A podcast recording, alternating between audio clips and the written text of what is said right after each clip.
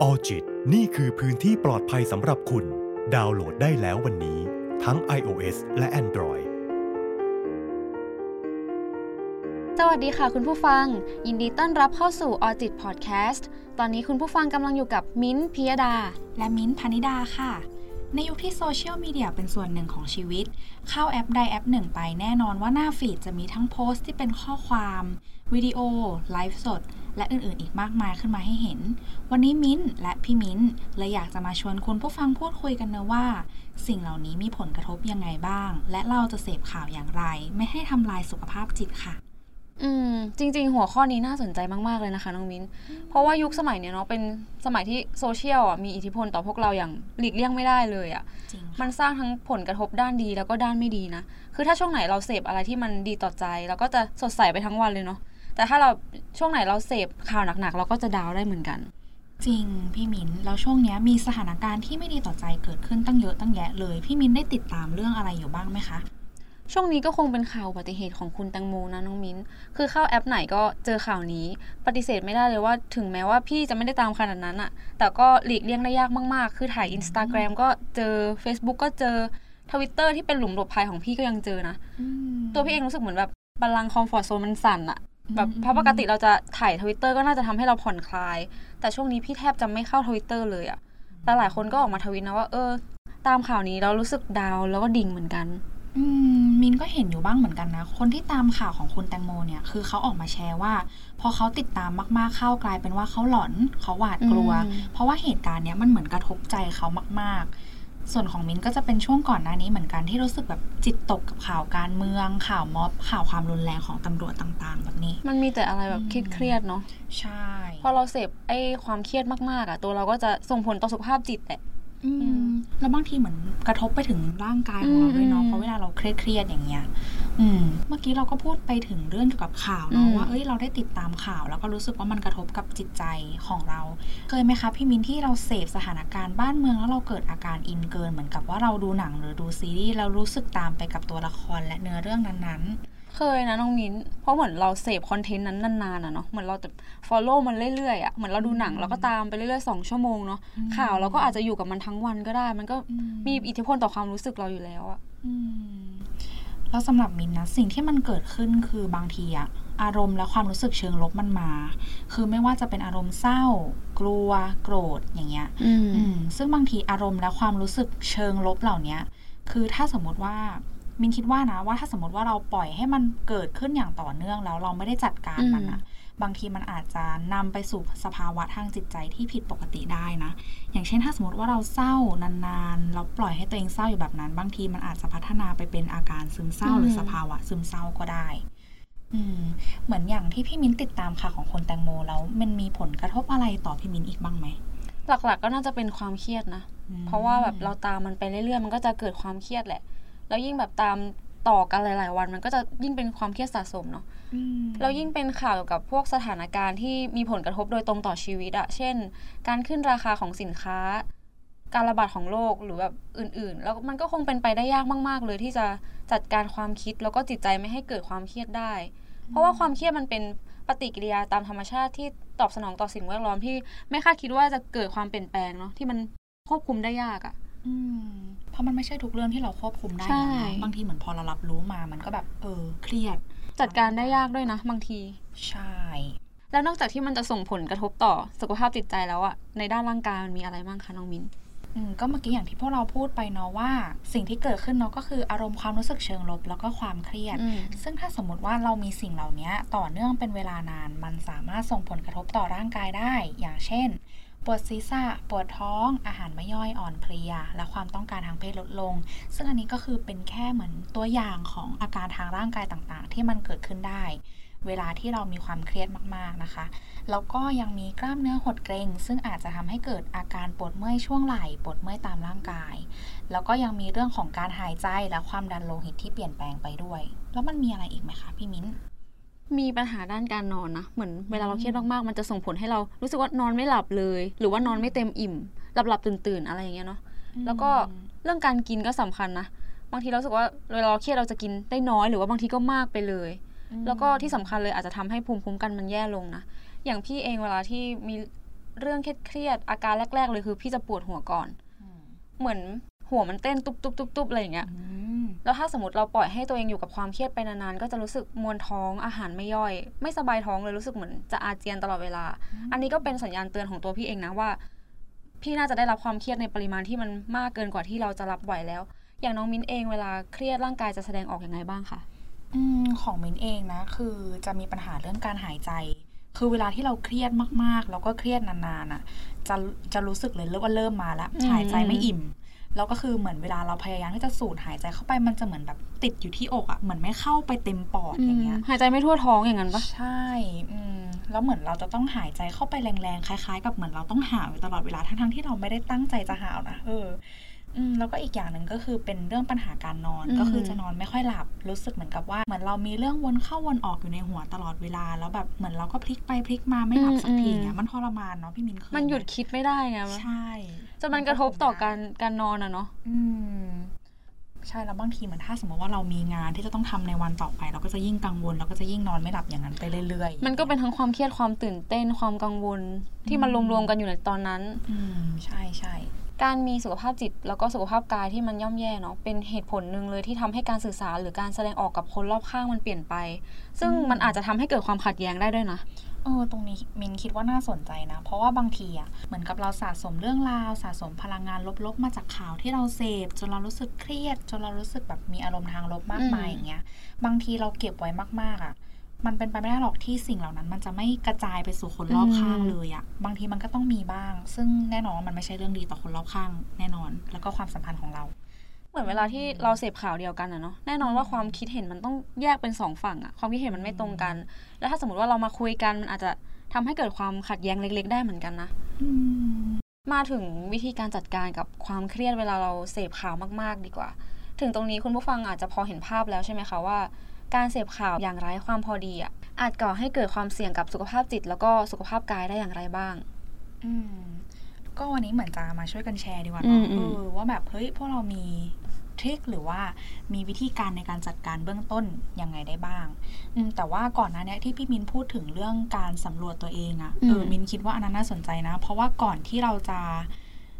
ไปจัดการกับมันอะเราควรที่จะต้องรู้ก่อนว่าเฮ้ยตัวเราเป็นยังไงอยู่อะเออมมันมีคิดว่สัญญาณเตือนยังไงบ้างเนาะใช่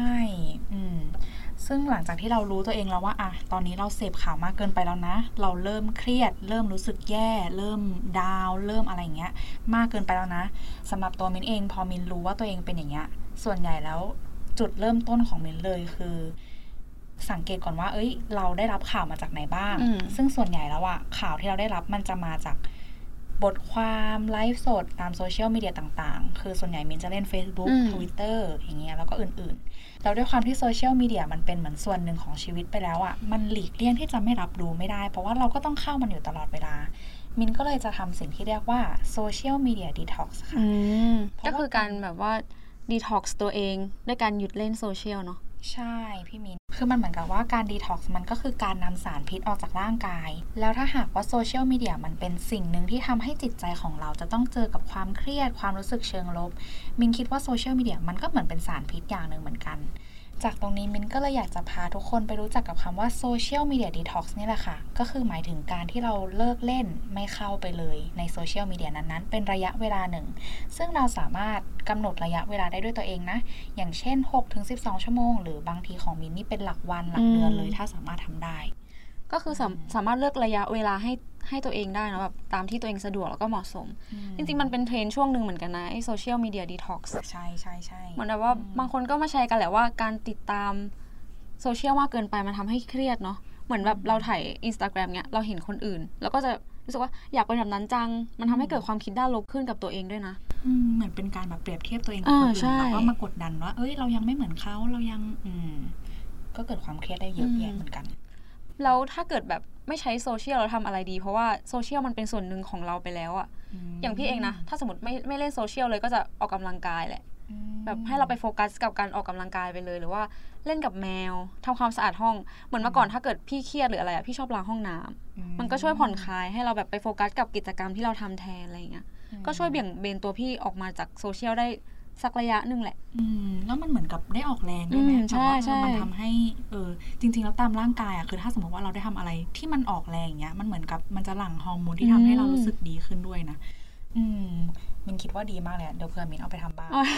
แล้วน้องมินทำอะไรบ้างถ้าไม่ได้เล่นโซเชียลเลยอะส่วนใหญ่นะก็จะมีเล่นเกมบ้างนะอืมอืมแล้วก็จะหาหนังหาซีรีส์ดู ส่วนใหญ่ก็จะพยายามเลือกเรื่องที่มันแบบเหมือนดีต่อใจนั่นแหละเออช่วยฮีลเราอะไรอย่างเงี้ยอย่างน้อยก็เบรกเราจากเรื่องเครียดๆได้นะ ใช่ แล้ววิธีของพี่มินเองล่ะ ถ้าสมมติว่าเสพข่าวเยอะเกินไปจนรู้สึกเริ่มเครียดเริ่มไม่ไหวแล้วเนี่ยพี่มินทำยังไงบ้าง อย่างพี่ยังต้องใช้พวกโซเชียลมีเดียในการทำงานเนาะในการติดต่อกับคนอื่นอะถ้าเรารู้สึกว่าเรามันไม่สามารถหยุดได้จริงๆอะอาจจะเป็นการจำกัดการใช้งานแทนพี่คือพี่ไม่ได้งดเลยแต่ว่าพี่ลดแทนอืมใช้เท่าที่จำเป็นแหละ เช่นแบบอาจจะลองชัดเจนกับตัวพี่เองเลยว่า เราจะใช้ไลน์ในการคุยเรื่องงานเท่านั้นนะเราจะเข้าไปตอบ แค่กับคนนี้เรื่องงานเท่านั้น ไม่ให้ตัวเองไปไถ feed แอปนั้นแอปนี้รับรู้เรื่องราวต่างๆ แล้วก็ถ้าเรารู้สึกว่าแบบ social media detox มันไม่ใช่ทางของเราจริง ๆอะเราไม่สามารถหยุดตัวเองหรือห้ามตัวเองได้จริง ๆ อย่าลืมว่าทุกคนนะคะสามารถเลือกสิ่งที่จะรับรู้ได้ ลองเปลี่ยนจากการเสพข่าว เสพสถานการณ์บ้านเมือง หรืออะไรที่มันเป็นพิษอะเป็นเสพสิ่งที่ดีต่อใจแทน ก็ไม่ใช่เรื่องที่ผิดนะ มันไม่ได้หมายความว่าเรา ignorance หรืออะไรเลยอะอืม เหมือนเวลาที่เราเลือกทานอาหารนะคะ เราก็ต้องเลือกสิ่งที่ดีเข้าปากเราเนาะสื่อที่เราเสพก็เช่นกันค่ะน้องมิ้น เราเลือกได้ที่จะเสพสิ่งที่ดีหรือว่าสิ่งที่เป็นพิษ คือถ้าเราปล่อยให้ตัวเองรับสารพิษไปเรื่อยๆ แน่นอนว่ามันไม่ส่งผลดีกับตัวเราแน่นอนแหละอืมอืมมินชอบนะการที่พี่มินแบบว่าเออเหมือนกับเปรียบเทียบเกี่ยวกับเรื่องการเสพสื่อกับอืมการกินอาหาร มินคิดว่ามันเออมันตรงมากมันพราะว่าเหมือนกันเนาะใช่มันเหมือนกับว่าเออมันคือการเลือกแหละอืมมันคือการเลือกสิ่งดีๆให้กับตัวเรา อืม เพราะในยุคนี้สังคมให้ความสำคัญกับสุขภาพจิตมากขึ้น สื่อที่ผลิตคอนเทนต์ฮิวใจจึงมากขึ้นตามไปด้วยเนาะอืมซึ่งเป็นเรื่องที่ดีมากๆนะ นอกจากนี้การเสพสิ่งอื่น ๆ ที่สร้างความจันลงให้ได้ ไม่ว่าจะเป็นการฟังเพลง ดูหนังดูซีรีส์ก็สามารถช่วยได้เช่นกัน เหมือนคอนเทนต์ที่พี่ชอบดูก็จะเป็นพวกวล็อกนะอืมอืมวล็อกแบบไปเที่ยวไปเรียนหรืออะไรอย่างเงี้ยแบบเป็นสตูดี้อืมแล้วก็คอนเทนต์แนวไลฟ์สไตล์ก็ชอบเหมือนกันอืม ถ้าเป็นช่องใน YouTube ก็จะเป็น J Crane ที่เป็นคนไทยไปอยู่ต่างประเทศเออแล้วเขาพูดภาษาอันนี้ได้เรียนรู้ภาษาด้วยนะใช่ใช่เแล้วคือรู้สึกว่าอุ้ยแบบชีวิตเขาดู chill จัง เราก็จะรู้สึกว่าเอ้ยเราจริง ๆ เราหากิจกรรมที่ช่วย heal เราได้แบบเขานะ เพราะอืมเขาก็ต้องมีความเครียดเหมือนกันเนาะแต่เขาก็ยังใช้ความชอบของเขามาทำเป็นคอนเทนต์อืมปลูกผักไปทะเลไปเก็บนู่นนี่นั่น รู้สึกว่ามันผ่อนคลายมากๆ แล้วก็มี JunsKitchen อันนี้เป็นเขาทำอาหารแล้วก็มีแมว ก็คือเราเราอะไปดูเพราะว่าแมวอืมแต่ว่ามันเป็นการทำอาหารแล้วเหมือนมันจะมีเสียงอะเสียงมันก็คือ ASMR แหละเนาะอ๋อแบบมีดหั่นนู่นนี่นั่นมันจะช่วยแบบให้เราไปโฟกัสกับเสียงแทนอืมก็ช่วยผ่อนคลายความเครียดด้วย แล้วก็อย่างถ้าเป็นคนไทยก็ชอบเมอามชอบดูแบบกินเที่ยวอะไรเงี้ยไลฟ์สไตล์มีน้องมินแต่งหาชอบดูอะไรแต่งหน้าบ้างเออด้วยใช่ใช่ไหมแต่งหน้านิดหน่อย อย่างน้องมินชอบดูอะไรเคยคะผ่านตา อยู่นอืมจริง ๆ แนวที่พี่มินดูอะหนูก็ชอบเลยนะอืมเพราะว่าคิดว่ามันผ่อนคลายดีอะอืม ASMR ของอย่างของพี่มินดูเป็นแบบเหมือนทำอาหารใช่ไหใช่มใช่แต่มินเคยดูไอ้นี่ด้วยอะเป็น ASMR ที่แบบเหมือนใส่เพลงมาด้วยอืมใส่เสียงฝน ใส่เสียงอะไรอย่างเงี้ย เออบางทีนั่งฟังแล้วก็รู้สึกไอ้นี่ดีนะ แบบว่าเหมือนผ่อนคลาย แล้วก็รู้สึกแบบเออไม่ต้องคิดอะไรมากชิวๆอะไรเงี้ย จริง ๆ เสียงมันก็มีอิทธิพลต่อความรู้สึกด้วยเนาะ ใช่จริง อืมแล้วคือนอกจากนั้นก็ดูเรื่องเกี่ยวกับ เล่าประสบการณ์เกี่ยวกับ mental health อืมของตัวเองอืมอย่างเช่นของช่องคุณฮิโตมิโมชิสกิ ก็คือเขาจะเป็นลูกครึ่งอืมแล้วคือเขาทำคอนเทนต์หลากหลายแหละ ก็มีแนวเดียวกับที่พี่มินชอบดูด้วย ก็คือเป็น vlog อะไรอย่างนี้ แล้วก็มีคลิปสอนออกกำลังกาย สอนบริหารลมหายใจและอีกหลาย ๆ อย่าง แต่ส่วนใหญ่แล้วเวลามินเข้าไปช่องเขาก็จะชอบดูเกี่ยวกับ การเล่าประสบการณ์ breakdown ของตัวเองว่าว่าเขาผ่านเรื่องราวแย่ๆมาได้ยังไงอะไรเงี้ย ส่วนใหญ่เขาจะชอบแบบเออเหมือนอัดคลิปเล่าอะไรเงี้ย คือมันทำให้เรารู้สึกว่าฟังแล้วเออเราไม่ได้เป็นคนเดียวนะ เวลาที่เรามีเรื่องเศร้าเวลาที่เราพังเราไม่ได้เป็นอยู่คนเดียวบนโลก เฮ้ยเขาก็เป็นเหมือนกันอะไรเงี้ย เหมือนทำให้เราฮึบขึ้นมาได้เนาะว่าเรามีเพื่อนนะอืมเหมือนมีเพื่อนอีกคนนึงในมุมโลกนึงใช่ แล้วบางทีเหมือน อาจจะนอกจากจะรู้สึกอย่างนี้แล้วอะบางทีเหมือนการที่เขาแนะนำวิธีการจัดการตัวเองอะบางทีเราเอามาปรับใช้กับตัวเองอืมมันก็มีอะไรที่ใช้ได้เหมือนกันอืมแบบเหมาะกับเราเหมือนกันอย่างเงี้ยอืมเลยคิดว่าเออชอบอะไรประมาณนี้ด้วย ด้วยความที่เดี๋ยวนี้คอนเทนต์มันหลากหลายมากอืมๆเราคัดได้แหละ เราคัดสื่อให้ตัวเองได้ แต่บางครั้งมันก็หลีกเลี่ยงไม่ได้ที่จะไปเจอไอ้พวกคอนเทนต์ที่มันไม่เหมาะกับเราอะไรเงี้ยเหมือนเวลาเราเลื่อนไทม์ไลน์เนาะ สายตามันก็แวบเหลือบไปเห็นคอนเทนต์ที่มันกระตุ้นต่อความรู้สึกเราอะมอาจจะเป็นภาพสะเทือนใจ หลายคนก็อาจจะกดดูนะอืมบางคนก็อาจจะเลื่อนผ่านไปแบบรวดเร็วแต่ว่าบางคนเขาก็ไม่เหมาะกับคอนเทนต์นั้นนะอาจจะทำให้เขารู้สึกไม่ดี มันก็เลยมีสิ่งที่เรียกว่าการติดแท็ก trigger warning อืมก็คือเตือนล่วงหน้าว่าต่อไปจะเป็นคอนเทนต์ที่มันอาจจะสะเทือนใจสำหรับคนบางกลุ่มเนาะ เหมือนเป็นการคัดสื่อให้ผู้เสพ เป็นการรับผิดชอบเนื้อหาที่เรากำลังจะพิมพ์ไปอีกขั้นหนึ่งด้วยนะ ในฐานะที่เราเป็นแบบเป็นคน เป็นคนพิมพ์เองด้วยอะถ้าเราอาจจะต้องตระหนักเรื่องนี้ว่าคอนเทนต์เรามันอาจจะไม่ไม่เหมาะกับคนบางกลุ่ม เป็นการเตือนเขาว่าอะต่อไปนะ เราจะมีการพูดเรื่องซึมเศร้านะอืม self-harm นะฆ่าตัวตายหรือว่าอาจจะมีรูปเลือด หรือว่าแบบพวก jump scare มีฉากตกใจกะทันหันอย่างเงี้ย เพราะบางคนเขาแบบอ่อนไหวกับเรื่องพวกนี้มากๆอะอืมมันเป็นการรับผิดชอบต่อเขาด้วย อืมเออซึ่งมินรู้สึกคิดว่าดีมากเลยนะที่อืมตอนเนี้ยเหมือนมีการรณรงค์เรื่องนี้มากขึ้นอืมโดยเฉพาะในทวิตเตอร์นะเนาะอย่างเช่นแบบเวลาเขาลงงานศิลปะหรือว่าอะไรเงี้ย บางทีอะมันมีแน่นอนอยู่แล้วแล้วบางทีการที่เราเลื่อนไปอะเราจะไม่สามารถที่จะแบบรู้ได้ว่าเฮ้ยต่อไปมันจะเป็นอะไรอะเออการที่เขาแบบเหมือนติดเครื่องหมายตกใจอาใส่อีโมจิไว้สักนิดนึง แล้วก็เขียนไว้ว่ามันจะมีเนื้อหาอะไรอย่างเงี้ย ก็คิดว่าน่าจะช่วยคนได้หลาย ๆ คนเลยนะใช่อืมเพราะบางทีแบบบางทีมันเป็นเป็น thread เนาะ มันไม่ได้เป็นแบบว่าเป็นรูปมาให้เราเห็นเลยอะแต่ว่าเป็น thread แทนแบบ thread นู่นนี่นั่น แล้วเดี๋ยวเราต้องเข้าไปใน mention อีกอะอืมซึ่งแบบเราก็ไม่รู้ว่าเอ้ยใน mention นั้นเราต้องไปเจออะไรอืมมันมีอะไรบ้างนะอืมเอ้ยมันจะมันจะน่ากลัวไหมอะมันจะตกใจหรือเปล่าแล้วยิ่งเออเดี๋ยวนี้คนก็ทวิตเตอร์หรือว่าโพสต์อะไรเดี๋ยวโดยที่บางทีก็ไม่ได้คิดอะอืมอืมบางอย่างมันก็อาจจะสะเทือนใจแล้วก็เปราะบางสำหรับคนบางกลุ่ม อืม เพราะฉะนั้นการติดทริกเกอร์วันนี้เอาไว้อืมก็เหมือนกับเป็นการ save ช่วยกัน save จิตใจใช่กันแล้วกันนะเนาะอืมเหมือนเมื่อกี้เราก็ได้พูดกันไปหลากหลายวิธีเลยเนาะอืมที่เป็นวิธีการจัดการกับตัวเองเบื้องต้น ไม่ว่าจะเป็นการเลิกใช้โซเชียลมีเดียไปเลย อย่าง social media detox หรือว่าการลดใช้โซเชียลมีเดียอืมสำหรับผู้ที่ไม่สามารถเลิกใช้มันได้เลยอืมแบบเพราะว่าอาจจะต้องใช้ในการติดต่อสื่อสารหรือว่าทำงาน แล้วก็อีกอย่างหนึ่งก็คือการเปลี่ยน ไปเสพอย่างอื่นบ้างที่ดีต่อใจแทนที่จะเสพแต่ข่าวที่ไม่ดีอย่างเดียว อืมแล้วพี่มินคิดว่ามันมีวิธีอะไรอีกไหมคะ ที่แบบว่าเฮ้ยมันน่าจะช่วยได้อีกนะอย่างเงี้ยอืมจริงๆ ถ้าเรารู้สึกว่าเราไม่สามารถจัดการกับความคิดแล้วก็ความรู้สึกของตัวเองได้เลย เวลาที่เราเสพมากเกินไปอะอืมจริงๆ ถ้ามีการแลกเปลี่ยนพูดคุยกับคนที่เราไว้ใจได้ ก็เป็นเรื่องที่ควรทำนะคะ การจัดการตัวเองไม่ได้ไม่ได้แปลว่าเราอ่อนแอหรือว่า เราไม่มีความสามารถมากพออืมทุกคนมีภูมิคุ้มกันแล้วก็ขีดจำกัดที่แตกต่างกัน ไม่จำเป็นที่จะต้องคาดหวังว่าตัวเองจะต้องไหวตลอดเวลาเนาะอืมมินเห็นด้วยมาก ๆ เลยค่ะ เพราะบางทีการพึ่งพิงหรือว่าให้ผู้อื่นได้เป็นที่ยึดเหนี่ยวจิตใจของคุณผู้ฟังบ้างอาจจะทำให้ก้าวผ่านช่วงเวลายาก ๆ ไปได้ง่ายขึ้น การพูดคุยแลกเปลี่ยนอะแน่นอนว่ามันได้ข้อคิดเห็นที่แตกต่างกันอืมอยู่แล้วอะบางทีมันอาจจะทำให้เรามองสถานการณ์ต่าง ๆ จากมุมมองของเขาแล้ว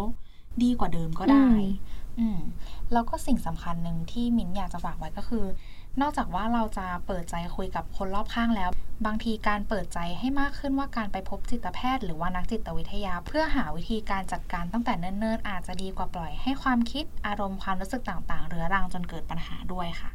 จริงๆพี่รู้สึกว่าคนที่เขากล้าที่จะไปพบจิตแพทย์ คือไม่ปล่อยปละละเลยสุขภาพจิตตัวเองเป็นคนที่เท่แล้วก็กล้ามากๆเลยนะ จริงค่ะ เพราะว่ามันไม่ใช่ทุกคนเนาะที่จะมองว่าเฮ้ยการที่เราไปพบจิตแพทย์หรือนักจิตวิทยา เขาอาจจะมองว่าเฮ้ยเราเป็นอะไรขนาดนั้นอืมเราป่วยหรือเปล่าป่วยอืมซึ่งสมัยนี้มินคิดว่าดีมากเลยที่มีการแบบเหมือนยอมรับกันมากขึ้นอืมรณรงค์กันมากขึ้น อืมค่ะคุณผู้ฟังก็หวังว่าวิธีการที่พวกเราได้แชร์ไป จะเป็นประโยชน์ให้คุณผู้ฟังได้ลองไปทำตามปรับใช้กันดูเนาะ อืมแล้วก็เหมือนเดิมค่ะ หากคุณผู้ฟังคนไหนมีไอเดีย หรือว่ามีวิธีการอื่นๆ ที่ใช้แล้วได้ผลกับตัวเอง ลองแชร์ให้กับมิ้นท์พี่มิ้นท์และคุณผู้ฟังคนอื่นๆผ่านการคอมเมนต์ที่ใต้คลิปนี้ได้นะคะสำหรับวันนี้ สวัสดีค่ะ สวัสดีค่ะออจิตนี่คือพื้นที่ปลอดภัยสำหรับคุณ ดาวน์โหลดได้แล้ววันนี้ ทั้ง iOS และ Android